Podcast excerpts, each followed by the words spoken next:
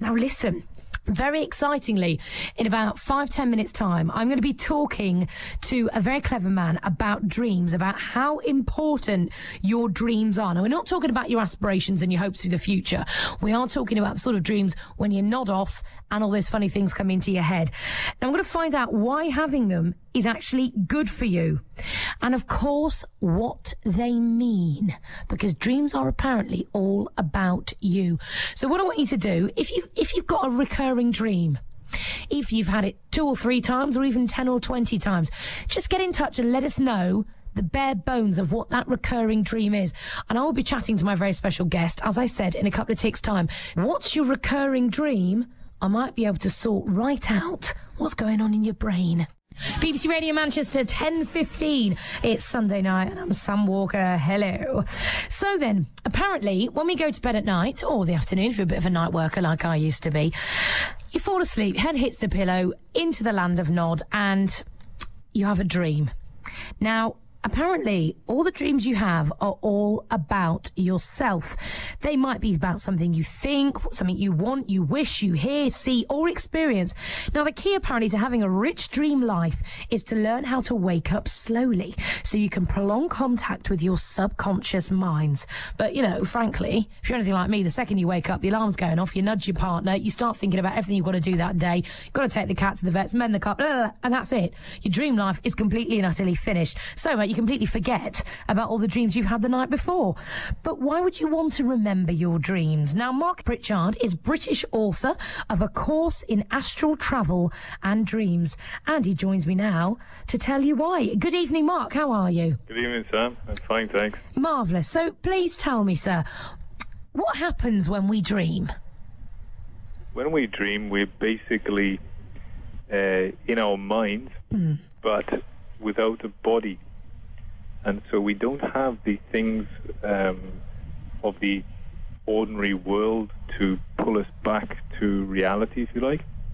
So we live in a model of our subconscious.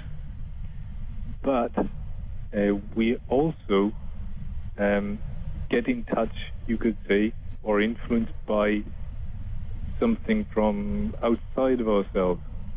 So sometimes we do get things or information from outside our own model. So it's not all created by us, you're saying? That's right. That's how we can have premonitions and things like that. So can a person affect what they dream about by, say, food they eat or drugs they take or alcohol or by any other method? Because there is the old joke, isn't there? You know, you have a fantastic dream one night when you are married to George Clooney or Johnny Depp. You wake up, the alarm goes off and you think, no, I was having a perfect lifestyle. How can I get that back? But it never works like that. Can we ever influence what we dream about? Well, we influence what we dream about all the time. What goes on in our thoughts, in our emotions during the day, then is played out at night. So we can influence it by looking into our thoughts and emotions during the day and changing them. So if we become a bit calmer, for instance, then we're going to have a bit of a calmer night. If we get agitated, if we get nervous, we've got a job interview, whatever it is, it'll come out in our dreams at night as well.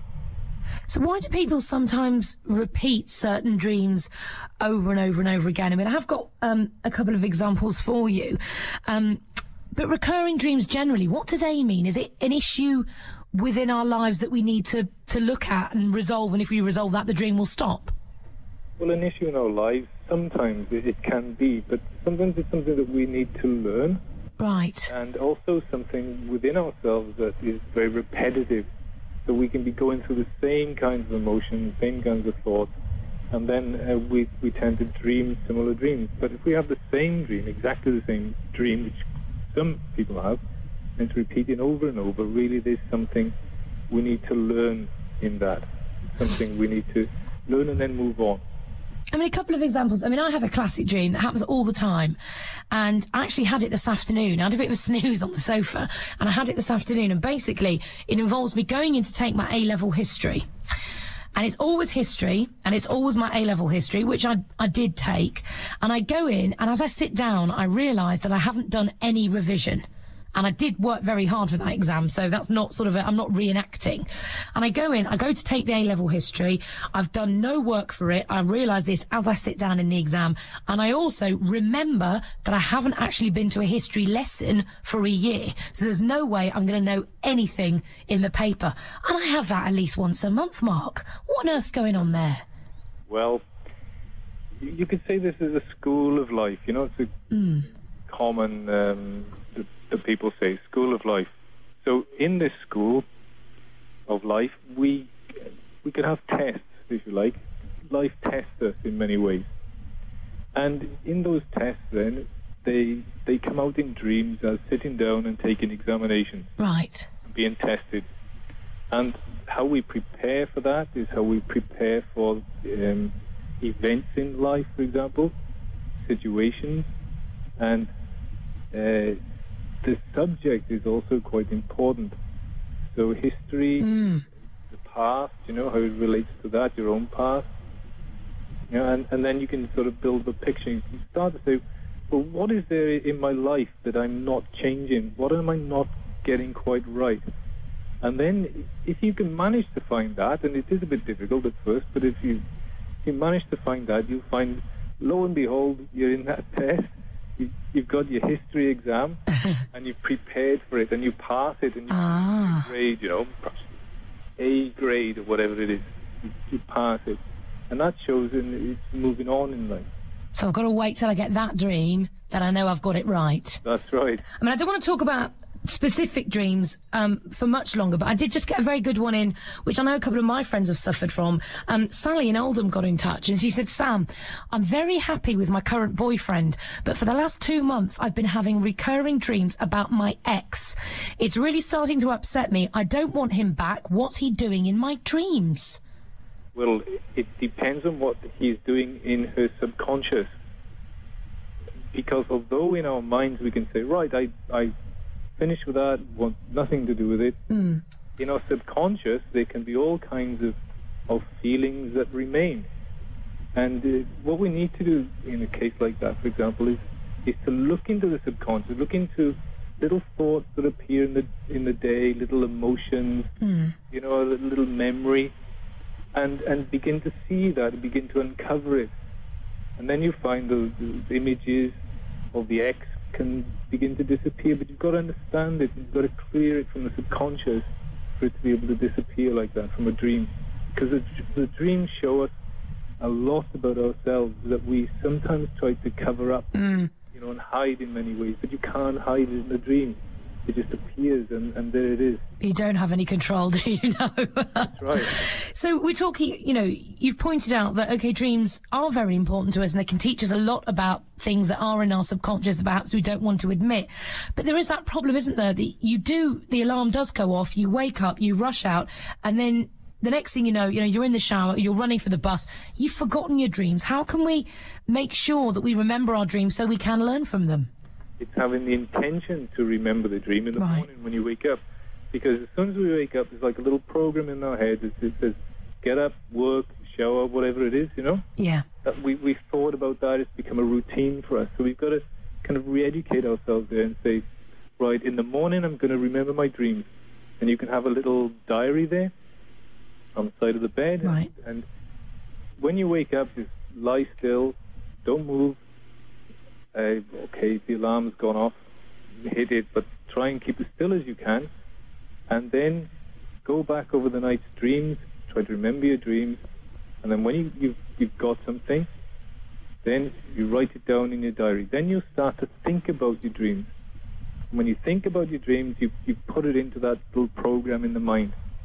You know, it becomes part of your daily routine then, and it's much easier. So I guess it's like training for anything else. Once you actually start doing it and get into it, it then does become, you know, automatic. That's right, exactly. So keep the diary by the side of your bed, make sure you write them down, and then I suppose you'll start to see patterns and things will start to emerge. Yes, you will, and keep the diary to yourself. I will try. Take it to work. No, we don't show everyone else. So finally, Mark, why is it that some dreams cause such a physical reaction? I mean, I'm always amazed. I've woken up crying before, and then struggle to remember the dream to realise why I've been crying and it's been something awful happening to a family member, or I've woke up feeling euphoric because I've had a dream where, you know, I'm spectacularly successful and I'm, you know, moving to Rio to live on a beach and all the rest of it. How can dreams have such an effect on our physicality, really? Because when we're there, we're really in the dream. It's our life. It's our life, right. Moment, and it becomes all-encompassing.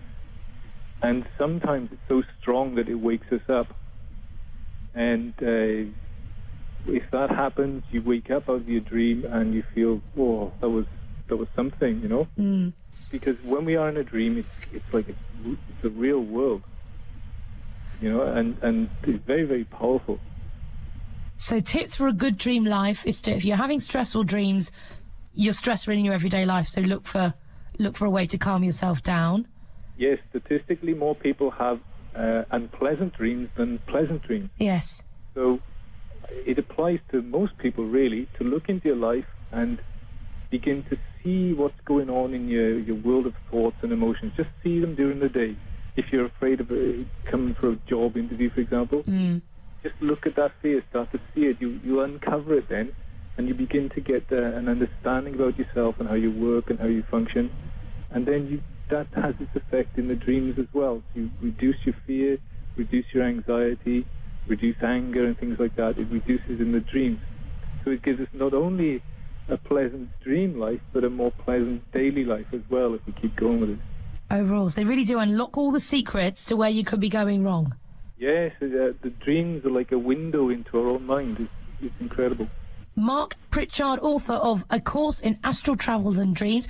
Thank you very much indeed for coming on the show, and sweet dreams tonight. Thank you, Sam, and to you too. Thanks. Take care. Bye-bye.